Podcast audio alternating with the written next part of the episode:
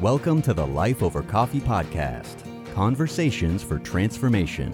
Hello, everybody. This is Rick Thomas. I am talking with Dr. Daniel Berger. We are at lifeovercoffee.com. I had finished a conference in uh, Calgary, Canada, and I had a list of questions, as we typically do when uh, I do a conference. We love Q and A. We want to know what the people are thinking. As I told them, I don't want to sit here in Greenville and craft out a keynote presentation as though I know who these people are and I know what they are thinking.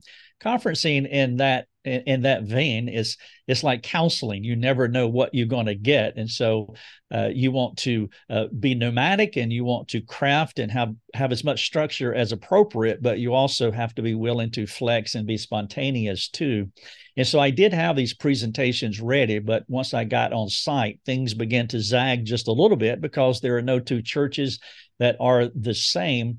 And so having q&a is very helpful for me to serve our congregations wherever uh, i am teaching it helps me to understand them and then also teach in a way that's appropriate to where they are as a church as a culture and as the individuals that make up that local body well, uh, they gave me a lot of questions, uh, and typically we walk away with a stack of index cards. And so, what I did is I answered as many as I could as time would allow. And then we ended up with 23 more questions on medication, disorders, the DSM 5, etc. And so I asked my friend Daniel if he would be willing to answer uh, these questions rather than me for several reasons. One, he's a lot smarter than I am. Number two, he's well studied uh, in uh, these all these things here, and then also I wanted them to uh, hear another voice because this is such a huge topic.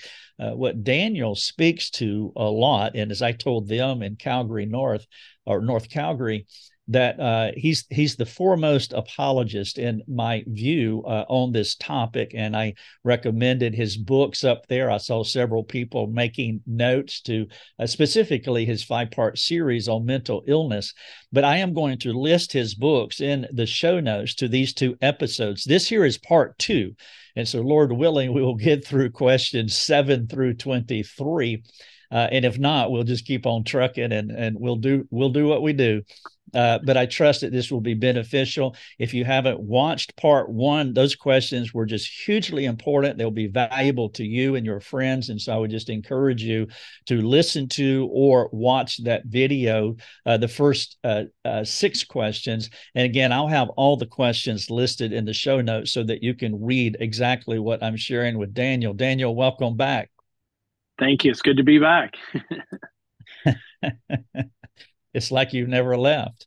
That's right. All right. Qu- question number seven. If I have free secular counseling, in air quotes, uh, while I can't afford $200 Christian counseling sessions, but make sure to apply biblical discernment to any secular advice. And so this is a pragmatic question.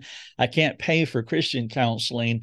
I can get secular counseling probably because of the, as you know, the DSM 5 is, is not just a label, it's also a, a, an insurance code, it's a coding label. Uh, to where they can get uh, free counseling advice.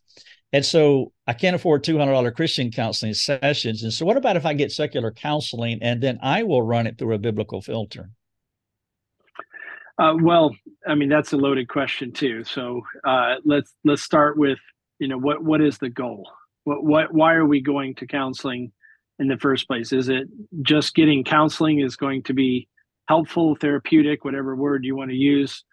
Um, I would say essentially there's there's two goals. One is um, a biblical redemptive goal, and that is I need to be changed. My my spiritual nature needs to be changed, which is why I'm going for counseling. Um, that that may be I need to you know I've been through a traumatic event, so I need to look at this through a biblical lens and understand the suffering that I'm going through.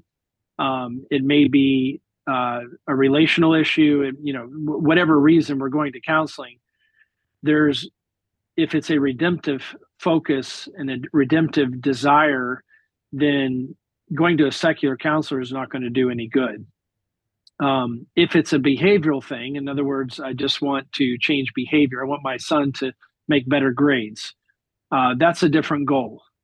Um, obviously, I think in a biblical counseling situation, if we're handling a child that's struggling academically, we too would desire that a child perform better, that they that they truly make better grades. That's not a bad desire, but the goal is to be more glorifying to God, more conformed to the image of Christ, to have the mind of Christ. You know, all, all the things that the Bible lays out are are of eternal value, and the effect will be higher grades. The effect will be uh, giving, you know, what, whatever the hand finds to do, doing it all to the glory of God. So I, I think establishing what the goal is in counseling is number one. Uh, so if if you're if you're desirous to do to do what God says, what we would say is true biblical counseling, I don't see how you can do it do that with a secularist. Um, sh- certainly, you can uh, learn cognitive behavioral uh, concepts and and how to repeat things over and over again. But again, that's that's limited to behavioral changes, and if that's the desire, then certainly there there can be some behavioral um, uh, benefits there.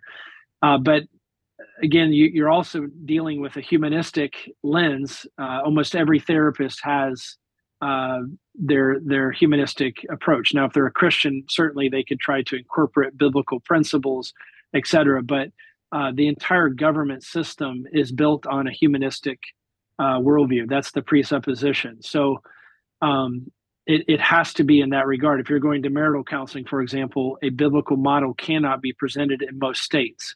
Uh, that's why I personally could not get licensed because uh, you would have to sign off that you will not advocate a biblical view. And so you're you're going to run into there, there's no there's no way to just simply take you know, there's no neutrality if I can say it that way. It's not just walking in and saying, "Hey, if I buy baklava from a secular uh, restaurant and go home and eat it, you know, is does that make it not Greek or does that make it not, you know, Middle East or whatever, uh, wherever you're buying it from? Um, it doesn't work that way with with moral issues, and so that that would that would I, I think would would be both the presupposition and the goal have to be considered in what you're doing what you're doing and we could elaborate on that but i think that's a simple answer yeah, and there's a little bit of irony laced in that question too. Uh, but it, if I can make sure to apply biblical discernment to any secular advice, if I have right. that biblical discernment, I would just use that and not insert that right. unneeded right. hurdle to jump over, just not even get the secular advice at all. And so uh, I would want to grow in biblical discernment, biblical application. I would also want to check uh, with my pastor or a, a person who's competent in the application of God's word. Uh, this question, there's enough in this question that could imply that I could do this myself. And of course, the Bible would teach that it, it has what we need for life and godliness. Uh, and so, but I understand uh, it's a good question on the face of it uh, because there's an embedded tension in it as well. Uh, if I can get Christian counseling and, and use a biblical well, filter, sure. But I, if you have a biblical filter, why not just do the biblical counseling yourself, so to speak? Yeah, I, th- I think the question stems from, you know, and I'm reading into it, but I, sure. I, I think what they're keying in on is that if you take music therapy or you take cognitive behavioral therapy, there's there's truth presented there that if you change the way, and I, we don't change, but I'm saying if someone is able to change the way they think, their behavior will change. And we've talked about this, I know in video previous videos, but it's worth repeating here that that that is a that's how God designed it. So it's not that secularists are coming up with some some truth in their therapy. They're essentially just following God's design of how you you think affects you know if you have faith then your works will show that faith without works is dead as just a quick example and so i think what we do many times as christians is go well there's there's some truthful elements to secular right. counseling therefore can we benefit from the truthful elements and i would just advocate again we have a superior there's no need to water down the truth to get truth like why, why would i go to a bucket of dirty water and try to filter that when I've already got just pure filtered, you know, uh, flawless water. And so that that would be, um, and and I, I would just say one more thing here. At the very minimum, your pastor should be able to meet with you and walk you through that. I'm not saying he's certified. I'm not saying that that he's had biblical training in counseling. I certainly would advocate that, but um, at a very minimum, this is discipleship. So the pastor should be able to if if if you're struggling with anxiety he should be able to find a couple passages that specifically address anxiety if you're going through suffering he should be able to find a couple passages that and have a theology of suffering if not I, I don't mean to be mean i would either encourage him to go get some training in that or you may need to find a new church so there should be some if i can say free uh, discipleship counseling available to you at a very minimum um, but that's that's another question. Sure, and with CBT uh, in view, I mean, I'm thinking of Philippians four. Think on these things. I'm thinking about Second Corinthians ten. Yeah. Uh, take these thoughts captive, and so the culture, in best case scenario, is just mimicking what is there in Scripture as, as how we can change, not just change our thinking, but root it out at at, at cause, at the source. Yep. Question number eight What can I do if I'm feeling stuck in this cycle, feeling that I would need more time to fix underlying issues, but still keep up with work and family responsibilities? So there seems to be a tension here of a cycle. I'm feeling bad. I can't like if it's going to take a while to fix all these underlying issues but then i've got work and family responsibility going on at the same time i feel stuck in this cycle yeah, that's a hard one to answer just because there, you know, everyone we we go through seasons in life. Um, here at our church, we we uh, some of the deacons, you know, we give permission. Others we've asked just to step back because whether it's having a child and you know a new newborn and they've already have five children or um, you know that loss right. of the parent has moved in or two parents have moved in and they they require full time like there, there's different seasons in our lives. So I don't want to give a blanket statement, but I, w- I would say we all have 24 hours in, in, in the day and we have to prioritize, um, you know, to, to say to someone, I just don't have time is really saying I that's not one of my priorities. And so I, I would just say you've got you're gonna have to think through what is a priority in your life. If, if truly changing in a redemptive way is of, of vital importance to you and it should be for all of us you know you're going to start with with what god says is most important which is coming corporately to worship together.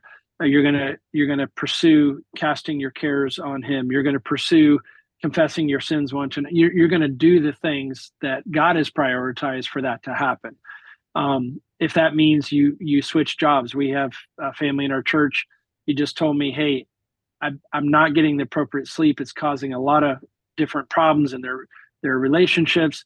And he said, "Hey, I've come to the place where I need to take a pay cut and I need to go on day shift." Like that's a wise decision for him.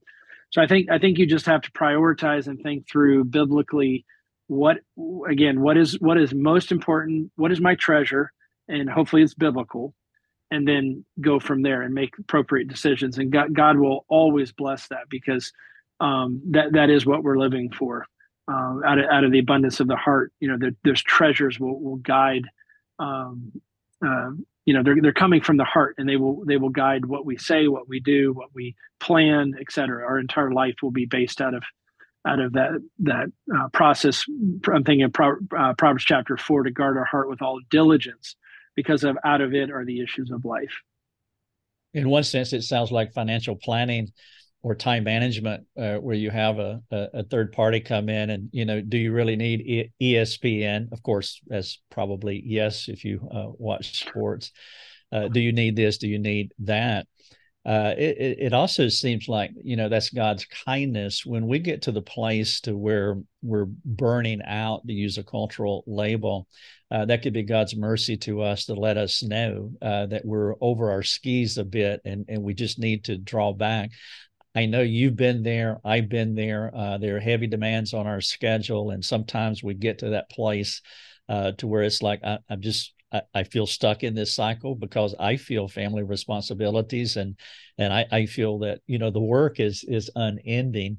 Uh, but when I feel those pressures, this is when Lucia and I have to sit down and talk and say, I, I, like what you say. There's only 24 hours in the day, and I'm no different from anyone else. And so, God is kindly letting me know that you know I need to make some adjustments because we can't go on like this.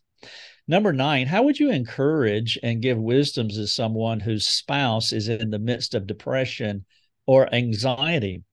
my husband sometimes has a hard time knowing when he should push me and challenge me and when he should be sympathetic and comforting. And so apparently the wife is struggling in the midst of depression and anxiety.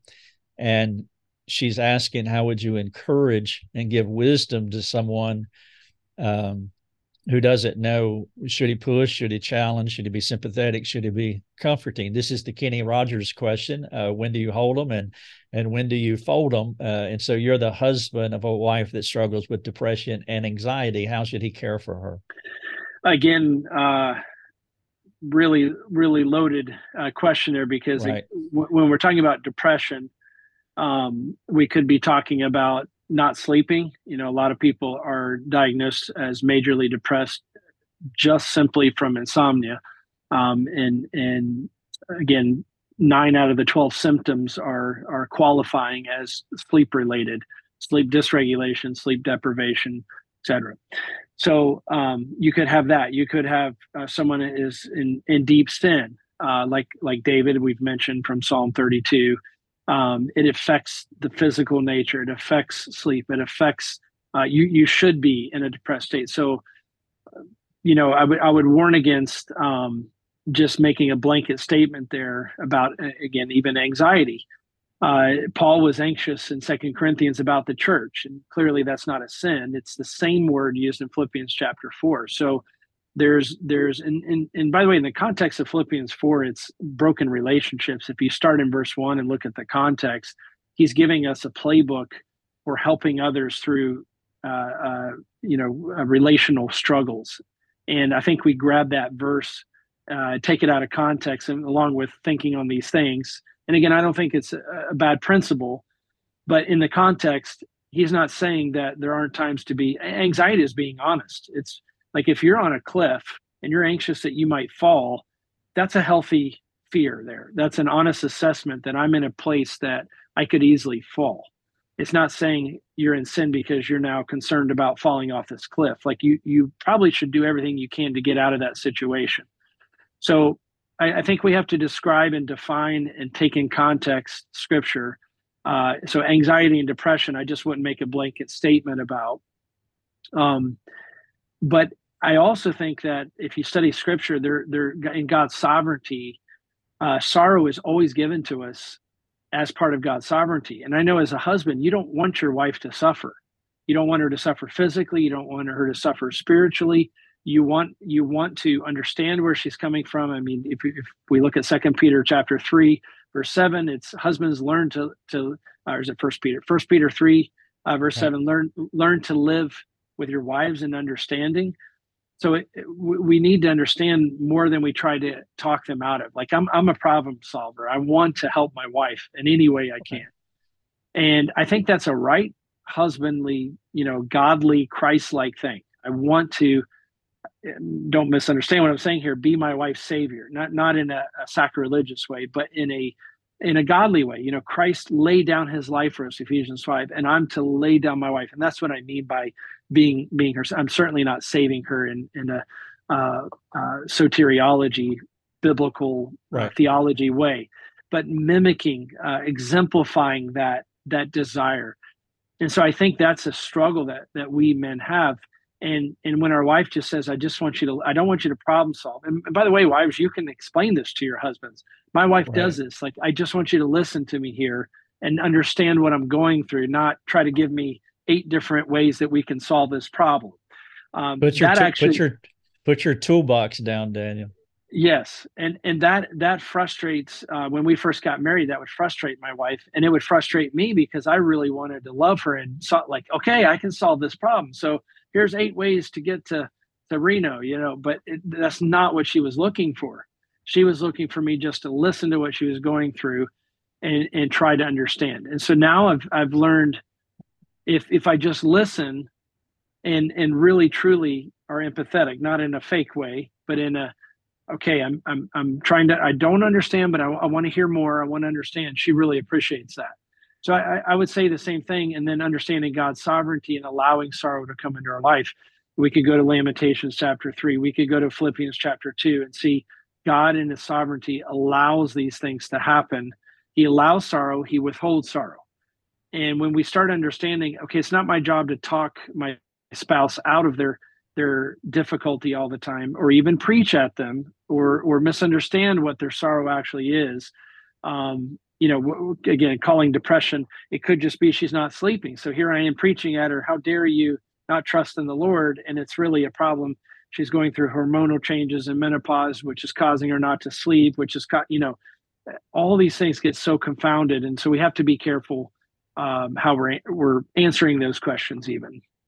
Yeah, I, I like what you say about uh, we can't codify or standardize our answers, uh, especially this one. I mean, every situation is different. So I appreciate that caveat there. The reason I was laughing so much is because uh, Lucia's mother, this is not the funny part, this is the sad part, but her mother, her mother's at the end of life.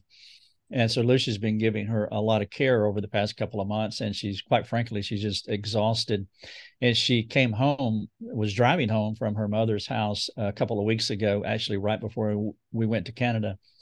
And, and she was just talking.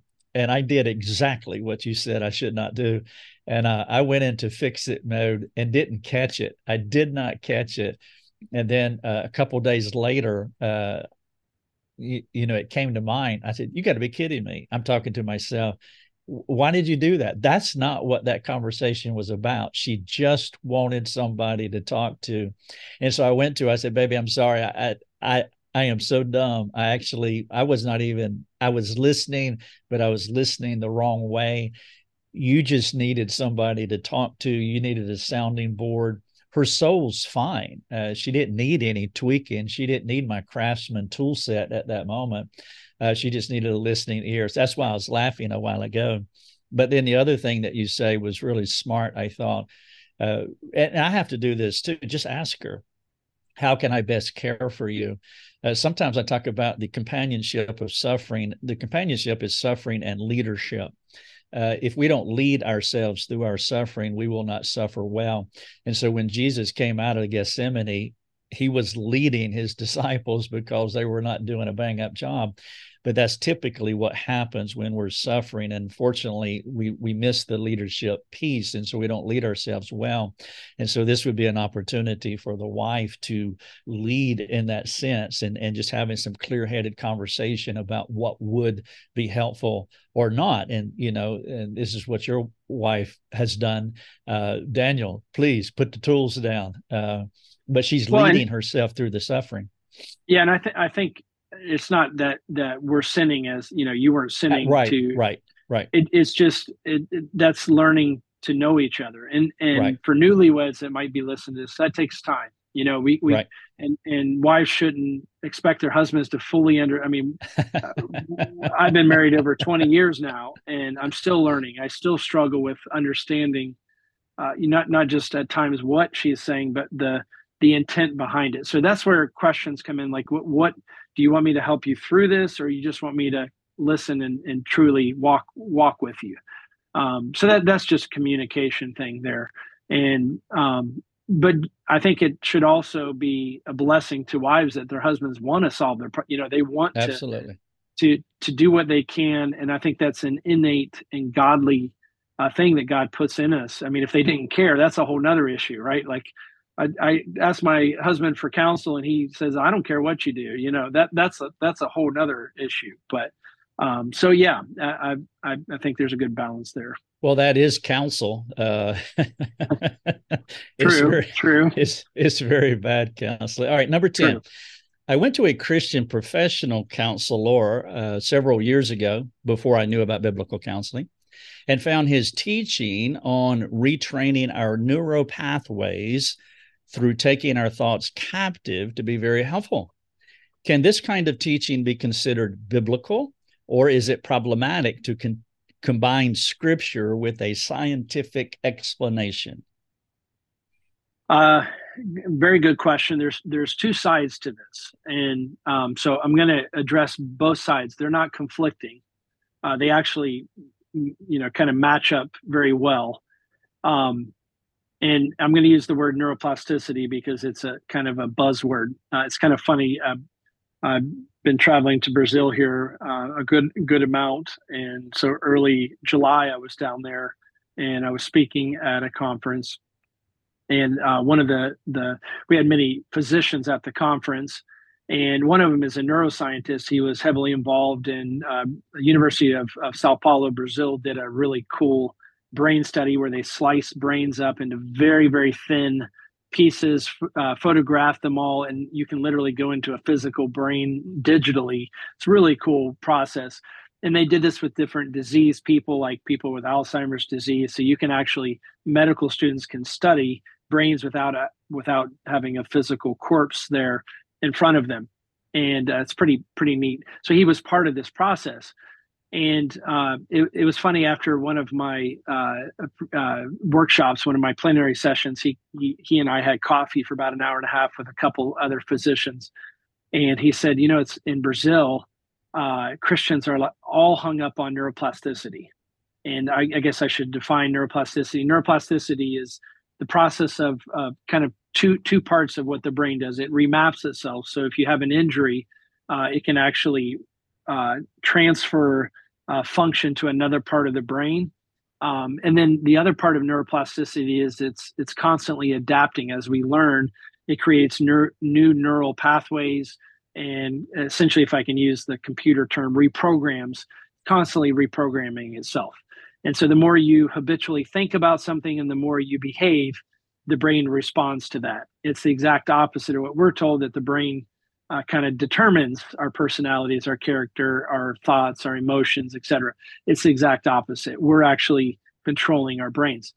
So uh, he was t- he was saying like even in biblical counseling in Brazil, neuroplasticity has become like this major theme. Like let's have a whole conference on just neuroplasticity. Let's have workshops and and the reality is neuroplasticity is happening all the time it's not a it's not a like secret thing. It's not a spell. It's not like some magic bullet. Like if i just if i can trigger neuroplasticity then i'll heal myself. But that's exactly what uh, specifically the book um, uh, by uh, Bessel van der Kolk, uh, who it's just you know uh, blame it on the or, or the body keeps the score excuse me. Yeah i was going to um, ask you about that book. Yeah good. Yeah it, it's it's become like uh and the irony is it's not all his work. He actually got this from somebody else which is another thing and there's a, been a lot of debunking theory. There's a ton of falsehood but i cannot tell you how many christians have bought into this and have have and that's actually going back to if anyone watched who's watching this the previous uh, uh, thing we did together here answering these questions, it goes back to that whole bioreductionistic and biodeterministic concept. And that's what he's actually advocating that your bodies make, if you go through trauma, you have no say in how you respond, that your amygdala is now damaged and that's causing all your problems. And, and too bad, that's that's who you are. And that's simply you, not you, true. You are a victim to your body. Uh, right, right, right. Now, I'm not saying that trauma doesn't cause problems to the amygdala. Right it absolutely right. does. And, and and by the way, specifically again, it causes distress, anxiety, and sleep problems, which is a lot of what they're calling post-traumatic stress disorder, uh, incidentally as well. So we go back to that centrality of, of sleep problems again. Um, and and what they found is the amygdala does heal itself when you begin to think right. So here here's what I want to say if I can just simplify. If you really follow what God says in his word and you pursue Christ and you learn to to truly meditate on his word and and when when the Bible talks about Selah or or being still and knowing that he is God and learning to just breathe and and cast our cares on the Lord and realize that we have a truly believe that we have a sovereign God that is in control then then you will see and, and it's a process. It's not like okay i did it and it's all over. It's a day by day thing. It's a moment by moment uh, I, I, was anxious about a situation this morning that I had to deal with. That it was an injustice that I, I, was getting notification of suspension of license that I don't even know where this was coming from. I had to go down there and and I was anxious and I had to cast my care on the Lord last night. I go down there and it wasn't even five minutes I was there. They're like, "Oh yeah, that's not a problem." And I'm like, here I had made this big thing in my mind, not knowing where this was coming from. Like, what is going on?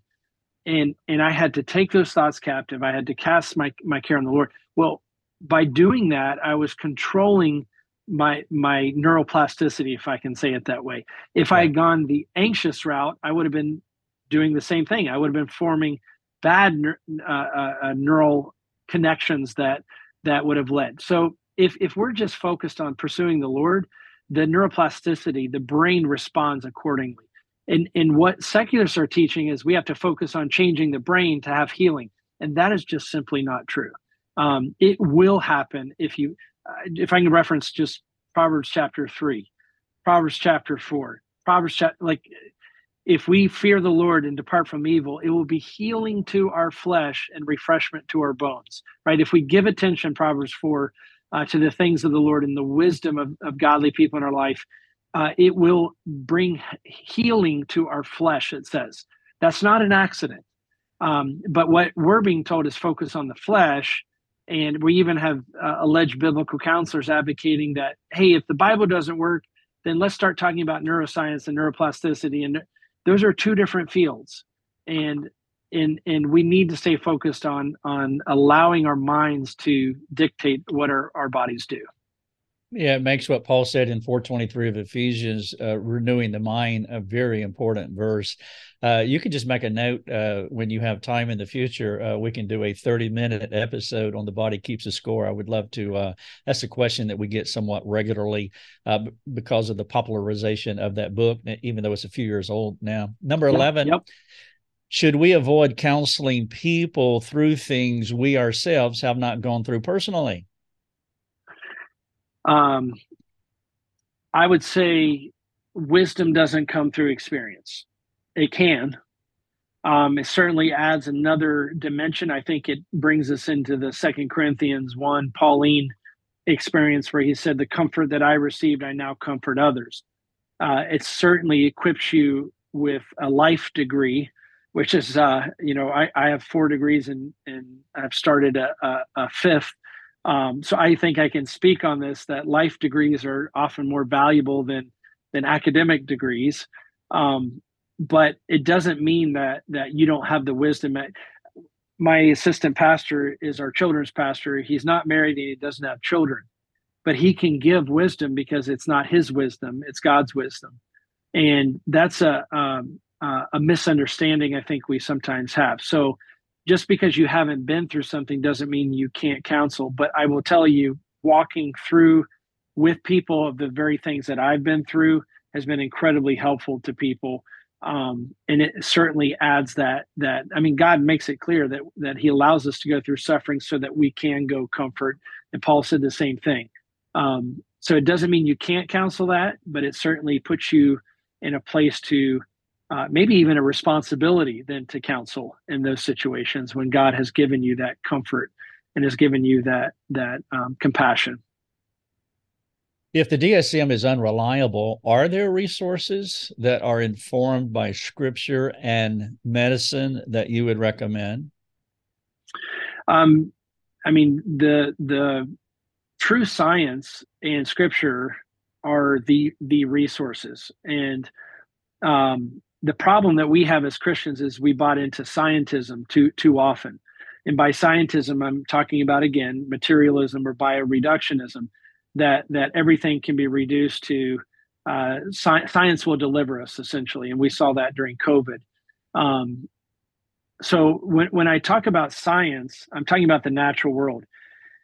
Um, God spoke the natural world into existence. Hebrews makes this very clear. If that is true, I mean, G- Genesis 1 makes that clear. If that is true, then the Word of God and the natural world are both the Word of God. Now, I'm not saying we can get saved from the natural world. I mean, this is a theological discussion, but we've got special and natural revelation.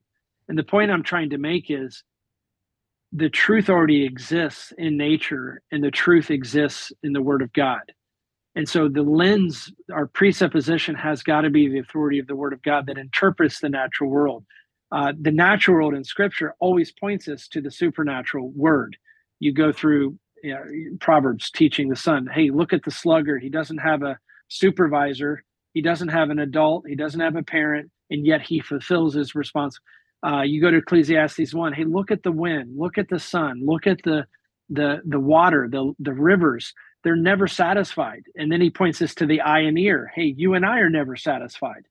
And, and so he's using nature, even our physical nature, to point us to a reality, uh, to a psychology, if you would, of our soul that you and I are going to constantly look for satisfaction and, and we can't fix what is broken. Ecclesiastes 1. We could go on and on.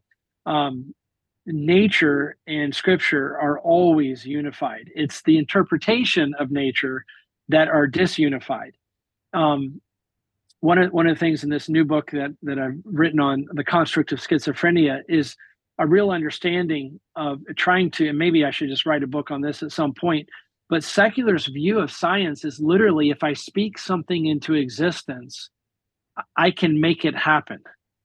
So it's it's kind of similar to this this uh, prosperity gospel and you name it and claim it that we see even in Christianity that if I speak something into existence I can make it happen essentially we're playing God. And we understand that God spoke everything into existence. So their view of science is literally it doesn't yet exist and it actually isn't empirically sound but if i say it long enough i can actually evolve it into existence that's why they actually believe that gender dysphoria or transgenderism should be accepted as true even though all the empirical evidence says it's not they're, they're literally advocating that if i proclaim something to be true, I can actually develop it into truth. Um, that that is also true with the concept of schizophrenia, bipolar. They know there's no physicality. In other words, no one's ever found these constructs in nature. They don't exist in nature, but they're treated as if they exist in nature. If that makes sense. Um, right. They're just concepts. They're ideas, but we're told they exist in nature. At another time, we can do maybe a, an entire uh, uh, episode on on unicorns. Uh, they they form a really good example of of how this works, uh, how we can describe ideas and concepts. We can have a universal. When I was in Brazil, when I've been in Romania, when I've spoken in Egypt and other countries, they understand what unicorns are, but no one's ever seen a unicorn. So we can we can describe it. We can even put it in the dictionary but we the, a concept doesn't mean it's true. And that's what their idea of, of science is. If i say it long enough if i develop it long long enough then i can actually create it into existence. That's what evolution is teaching. We so if someone say, said, if someone says i am the science that should be a that should be a red flag? That should be a huge red flag right. And, and and and but that is exactly that keys in on this philosophy. What we're saying is that truth already exists Right. They're saying that we actually develop truth into existing. We say that science is the discovery of what is already true in nature. I want to go to the evidence and I want to look at it. Uh, one, one of the things that I'm doing in, in my, my new book on schizophrenia is I'm specifically laying out every bit of what they're calling empirical evidence and showing that it's directly related to sleep problems. So, in other words, let's take this mystical concept out we already have a valid explanation for everything they're calling from cognitive decline to what they call catatonia. Like it all makes perfect sense when you look at insomnia as the as the root problem of psychosis not this mystical thing.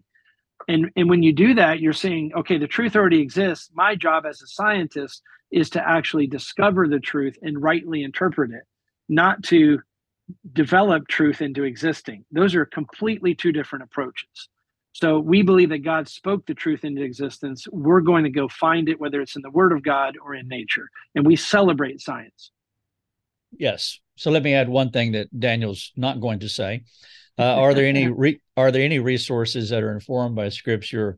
So, in addition, uh, I will have a, a link in the show notes to both of these parts that we're doing here uh, to his books. Uh, and Dan, you, you want me to link Amazon or is your uh, personal website still up? Does it matter? It is. Amazon's probably the easiest way. Yeah, that way I don't have to manage it yeah. unless it's a bulk order and then they can write me personally. Yeah, and with Amazon, it'd be cheaper for them to order from Amazon Canada, uh, the folks that we're doing this yep. for, or wherever they may live. Uh, but I would recommend uh, his resources. How many just how many books have you written uh, with with the schizophrenia book and another book that'll be coming out, it'll be 14 books. So uh, right now yep. there's 12 available. Yep. So you're going to see a long list of books. And so, uh, anyway, I wanted to get that in there. Number 13 Can a Christian agree with everything you have taught today and still experience feelings of anxiety and depression? Knowing you, you probably taught that you should have anxiety and depression in this fallen world. Uh, correct. If, correct. Uh, yeah. It's normal. Yeah. Normal. Yeah. Yep. Do you have and a so, book on normal or abnormal? I sure, I sure do. Uh, yes, called Saving Abnormal. Um, but it, it you know, going back to that, that is a vital difference in the presuppositions that we have with secularism. We would advocate that our default, it's in other words, anxiety isn't something we fall into. Depression is not something we fall into. Depression and anxiety are the honest reality. If I'm really honest about the brokenness of this world, Christ said, "In this life you will have sorrows." First Uh, First Thessalonians four, we we sorrow as believers when we lose loved ones, but not like those who have no hope. You know we we start in genesis 3 we go to revelation 21 uh, finally when we see christ face to face sorrow and tears and death and pain will be done away with. So if we buy into secularism we see severity of these things as abnormal because that's what they, they've abdicated uh, that's what the evolutionary teaching is if we look at a biblical model we understand that this is what we should be experiencing so not only should they experience anxiety and not only should they experience times of despair and just utter sorrow. Uh, that is the right response to this fallen life. Jesus went through, not, I wouldn't say anxiety, but he went through deep sorrow to the point right. of death, he says in the Gospels. So um, we, we need to start teaching our children this is reality, that they're going to go through suffering and trauma and not wait until they go through it. Um, it it's, it's a different paradigm, it's a different presuppositional view but it is a biblical view. And so I, I know you taught this, so I can confidently say, yes, you, you should yep. face those things. And there's biblical explanations, there's biblical understanding, there's biblical ways forward uh, for them. Yeah, and it could be that uh, you know God is using this to keep that clay pot fragile, so that yep. we know that the power uh, belongs to God and not to us. And so there's an aspect not only just are we normal, uh, but there's a theology of suffering piece that could be part of that. I know that that is subjective, but we can't fall into the ditch of fatalism. I resign. This is the way I'm going to always be. But we can't fall into the other ditch that I shouldn't be this way at all. And so there's wisdom that's moving down this middle space. What hope is there for someone who has been diagnosed and medicated for clinical depression and psychosis and still experiences strong delusions? How can God's word supplement or replace that person's current treatment? Would you advise that person to get off their meds gradually? Uh, this goes back to um, schizophrenia specifically or psychosis um, in particular in the question uh, being a failure to explain. So I would have to sit down with the family and and specifically find out. Uh, let, let me say it this way: there's always a rational explanation to why a person's in psychosis. Always, even if the physicians or the family members aren't aware. So sometimes that that has taken me a year and a half to get to why a person has gotten to the point of not sleeping. Uh, cannabis is is uh, suggested within secular literature right now to be 50 to 60% of all new cases of people being labeled as schizophrenic. And there's a reason for that. Uh, cannabis withdrawal causes severe anxiety and actually keeps people from sleeping. So while you're taking cannabis, it, it blunts the amygdala, it allows you to not, you know, fear and, and, and uh, fight and flight kind of responses are just completely uh, uh, minimized to the point where something that should cause fear, you're like, yeah, okay, whatever. But when you go off of it, it does the exact right. opposite.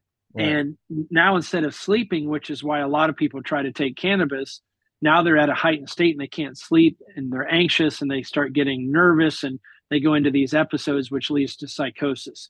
So, by secular statistics, and again, they're not mine, 50 to 60% of all new cases are caused by uh, cannabis use. Well, if you if you're dealing with someone, let's say a, um, uh, someone in college and you don't know that they just try cannabis for the first time uh, and they've been doing it now for a couple weeks and then now now they've run out of money and so they're going through withdrawal and you're you're entering in in this crisis you're not having time you're you're wanting that to be dealt with and you take them and they get diagnosed you're not finding out what's the actual cause of that. You're not finding out what's really going on. And i've already mentioned this it, there's many things that could be going on so I can't just make a blanket statement, but what I can give is kind of a practical way to walk through this.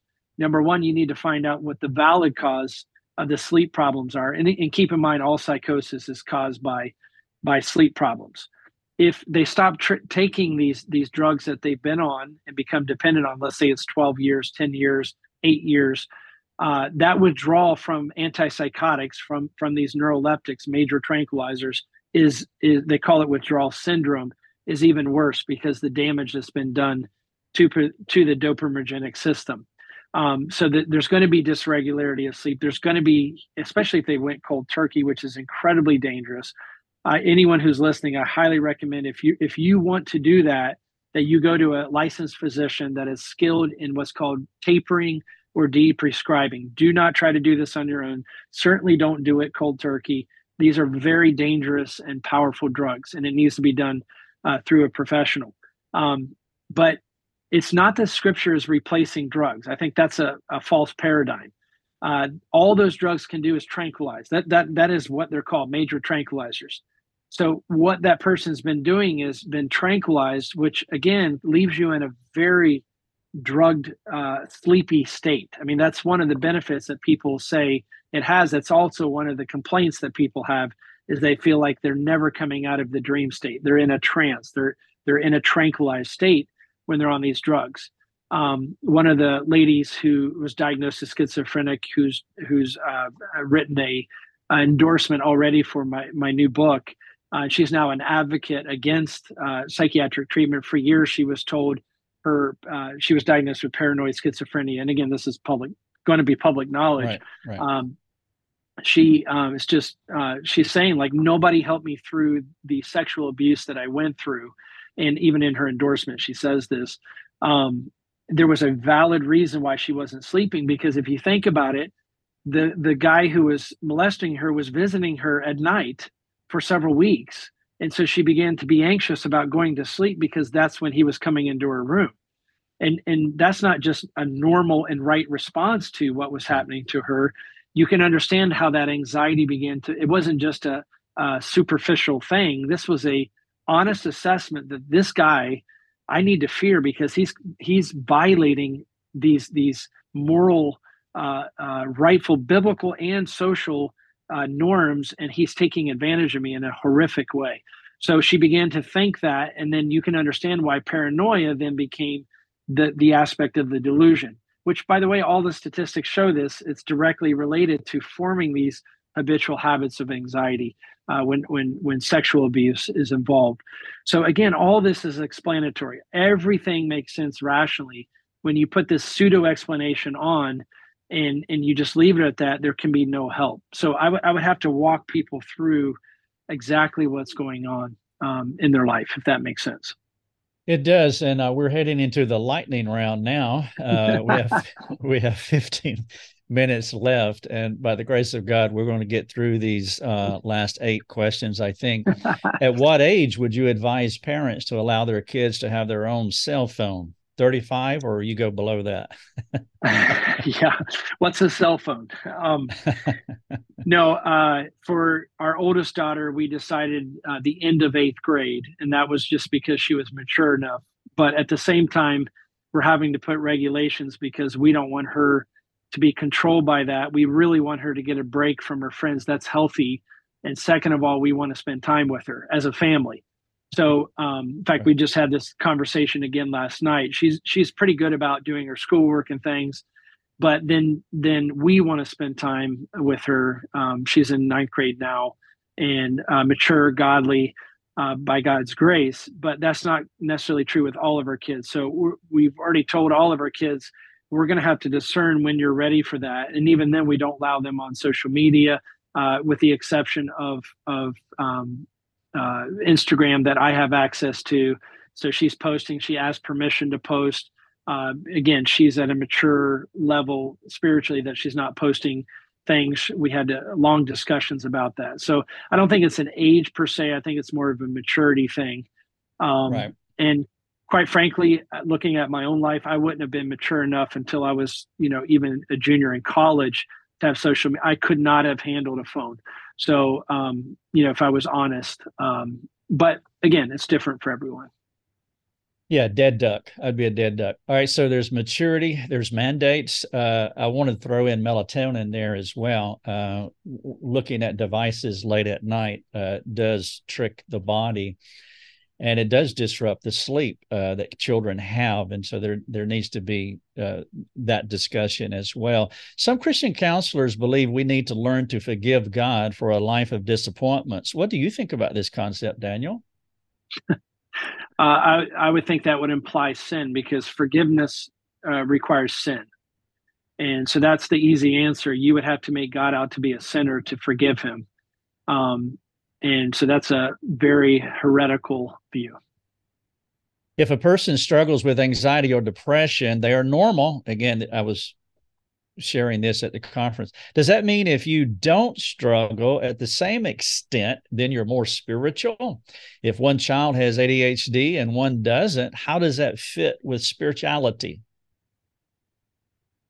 Uh, first, first question. Um, uh, I think I think maturity in Christ allows us to cast our cares more easily on Him. I know in my own life, uh, you know, one of the things I still struggle with right now, and I think we've talked about this, is who are my kids going to marry? You know, I think if you're really honest about life, you should be anxious about who your kids are meeting and talking with, and potentially committing to in a covenant relationship. So that that's an honest assessment that that's not in my control um, but I have to cast that on the Lord. I have to depend on the sovereign again. So I, it's I think some of this has to do with just being honest. Like if I'm not dwelling on who my kids are going to marry, with me, for me personally means I'm not praying for them as I probably should, which means then I have to really focus that that thought and that that energy on praying and casting my care on the Lord instead of trying to manipulate things and trying to go get a shotgun or you know what what school and you know what convent to send them off to i'm, I'm joking but you know in all seriousness we do things like that like we try to maneuver things and um, we can do a lot of damage in doing that. So I w- I wouldn't always say it's an indication that you're more more mature in christ although maturity should mean that you're immediately you know if someone tells me my parents are about to die the immediate response should be anxiety. I hope i get to see them that that's an honest right response to this world. And then at some point whether it's seconds later or minutes later or an hour later i should be lord would you please allow me to see them? Would you please allow this not to be suffering as they pass into eternity? Would you you know now i'm casting my care on him. Um, but i think everyone's immediate response because this is our default this is who we are we're anxious. I, again it's not something we fall in it's not something that comes over us this is who we are. We are anxious, and it's a peace that passes human understanding. We have to cast our. It's not normal to cast our care on on on on God. So that's question number one. Question number two, in regards to ADHD, um, all of the ADHD symptoms are normal. We did a video specifically about that. That you can look at the construct right. of ADHD. Um, uh, there there are basically multiple reasons why children are labeled as as being uh, or as having ADHD. The the again, ADHD is a failure to explain as well. Um, usually, it's an interest deficit, not an attention deficit. So they can play video games for hours at, on end without blinking. They can pay attention or give interest to things that are of interest. Uh, but but um, compared to autism, that across the board they struggle to pay attention. So I won't take too much time with that answer. The next question, I'm going to say that it, it, has been answered, but I'll read the question anyway. If a child is on AD, AD, ADHD meds, is that wrong? How would you move away from that? And I would just recommend that you watch both uh, segments here, part one, part two. There's been so much information given on that question. And then also uh, in the show notes, there'll be a link to Daniel's book on ADHD. But I, th- I think the answer has been given throughout all that Daniel has said. A question number 19. Please correct me if I've misunderstood, but am I hearing that there is no place for medication in treating mental health disorders? That one has been answered as well, but you just want to yeah, give a little soundbite on that one? Well, yeah, just two things quickly. One is there there is actually no discovered mental disorder. So if we're talking right. about actual neurodegenerative or neurodevelopmental things like dementia, Alzheimer's disease, which are neurodegenerative, or autism spectrum disorder, which is a neuro uh, developmental problem, then those should never be considered mental disorders. If we're talking about constructs, in other words, they're they're devised literally guys sit around a table like for example, in the new text revised, they've created um, prolonged grief disorder is one of the new constructs that they've created to say this is a mental disorder or schizophrenia, bipolar, uh, post traumatic stress disorder. Uh, those are all constructed categories. Literally, people said, "Hey, let's call it this," and they just re-described what was already described. So none of those have. When there's when there's a diagnosis, it's never found in the body.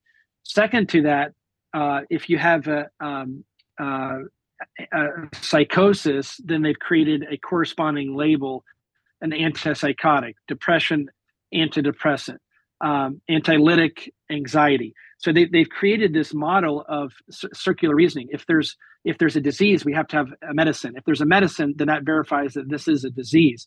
If it's a disease, and so you have this circular reasoning. And I don't mean to be crass, but uh, uh, drugs given for anxiety, drugs given for depression, they're given to men who prematurely ejaculate as well because they're not treating any of these things and they're given to all these things like they're given to 12 different things. Uh, uh, irritable bowel syndrome they're given ssris they're given alleged antidepressants. And again i'm not trying to be crass i'm just simply pointing out they're not actually right. if i can frame them as treating this disease now you actually believe this is a disease but if I have no medicine to treat that, all I can do is blunt your feeling. And again, I think the therapeutic effect of antidepressants is to allow people to sleep. So I'm not saying there can't be some therapeutic benefit. I'm just simply saying there's a narrative created that medicines actually exist to treat these mental problems. And, and, and these mental problems don't exist with physicality. They're, they don't exist in nature. Yes, folks, this is the lightning round, and uh, we it's not my intent to uh, rush anyone here, but we're I am up a a, a drop dead a time limit uh, on our Rumble TV show, and so we have uh, six more minutes and four more questions. You define schizophrenia as false fixed beliefs and suggested that this is normal. Most people don't believe that aliens are transmitting homicidal thoughts to them through their television, and that wearing a tinfoil hat will prevent this these individuals are actually ill and need treatment, would you refer them to a psychiatrist to stabilize them so that they can come to a place where they can understand and receive God's word and truth and the healing that it provides? Uh, we're on the light. We're on the lightning round here. Short, short uh, answer, and then a suggestion. Short answer is uh, everything that is called schizophrenia again has a valid explanation apart from schizophrenia. And it always in anyone who's psychotic it's because they're not sleeping. Either quality quantity or regulate regularity of sleep has been severely disrupted. So i'll, I'll leave that at there. And then my second suggestion is maybe we can do a video just on psychosis and schizophrenia here down the road um, yeah, and uh, it, it would tie into your book as well. That's forthcoming, sure. and maybe maybe that sure. would be a good time to do it. Plus, uh, body keeps the score. I'd be interested yep. in that one. Number twenty-one. Also, I understood you say that the prosperity gospel has contributed to the rise in mental illness in North America. Uh, I'll have to go back and see what I said. Uh, may oh maybe probably in the context of uh, depression, anxiety yeah it, it's it's saying that you should you should not be that way so yeah. it's the dsm way of saying that you're abnormal and normal right. is what you were talking yep. about earlier naming and claiming all right so it continues schizophrenia and bipolar illness are present globally and recorded throughout history did i misunderstand well okay so well prosperity gospel is not the only problem with what we're talking about here with schizophrenia and bipolar. And again, you've given a lot of information in the last two hours on that, but you have a soundbite that you want to drop as far as the global problem with schizophrenia and bipolar.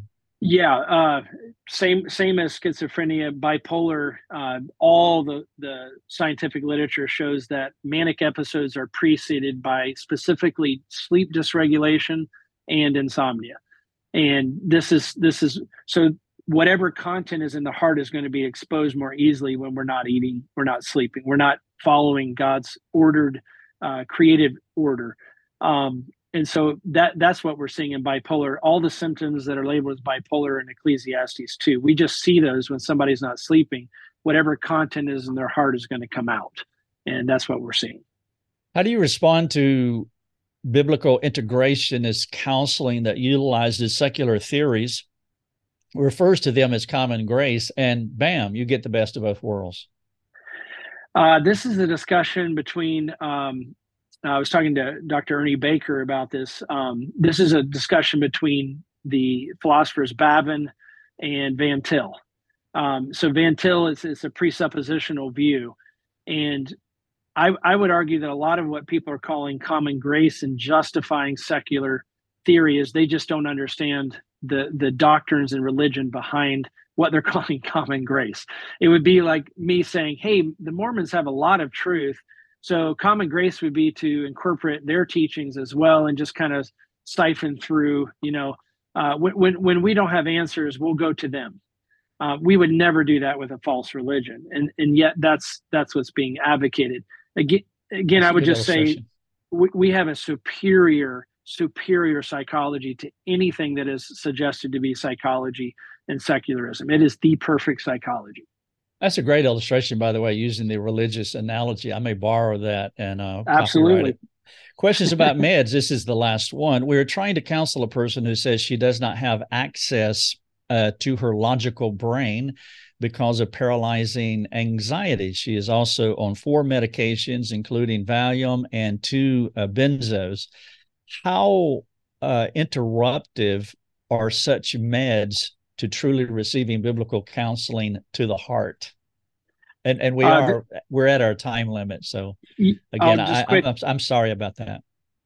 Yeah, I'll just quickly say even even uh, the secularist Matthew Walker talks about uh, this specifically that our our rational our ability to discern and be rational when we're not getting sleep is very much impaired. So we call that cognitive decline. Uh, benzos can do that, and they often do to, to numerous people. It's one of the side effects. So she very well could be, uh, or he, intoxicated under the influence, just like an alcohol, maybe even worse in many cases with psychiatric drugs, uh, to the point where they can't think rationally and clearly. And, and sadly, it is a problem. I appreciate Daniel. Thank you for being here. Thank you for giving your time generously to answer all of these questions. They were all of them were outstanding, thoughtful, asking good faith, and it was a privilege to do it. And uh, thank you so much for those who you can listen to the podcast or watch the video. Thank you, and God bless. Thanks for joining us. Learn more and get access to other resources at lifeovercoffee.com.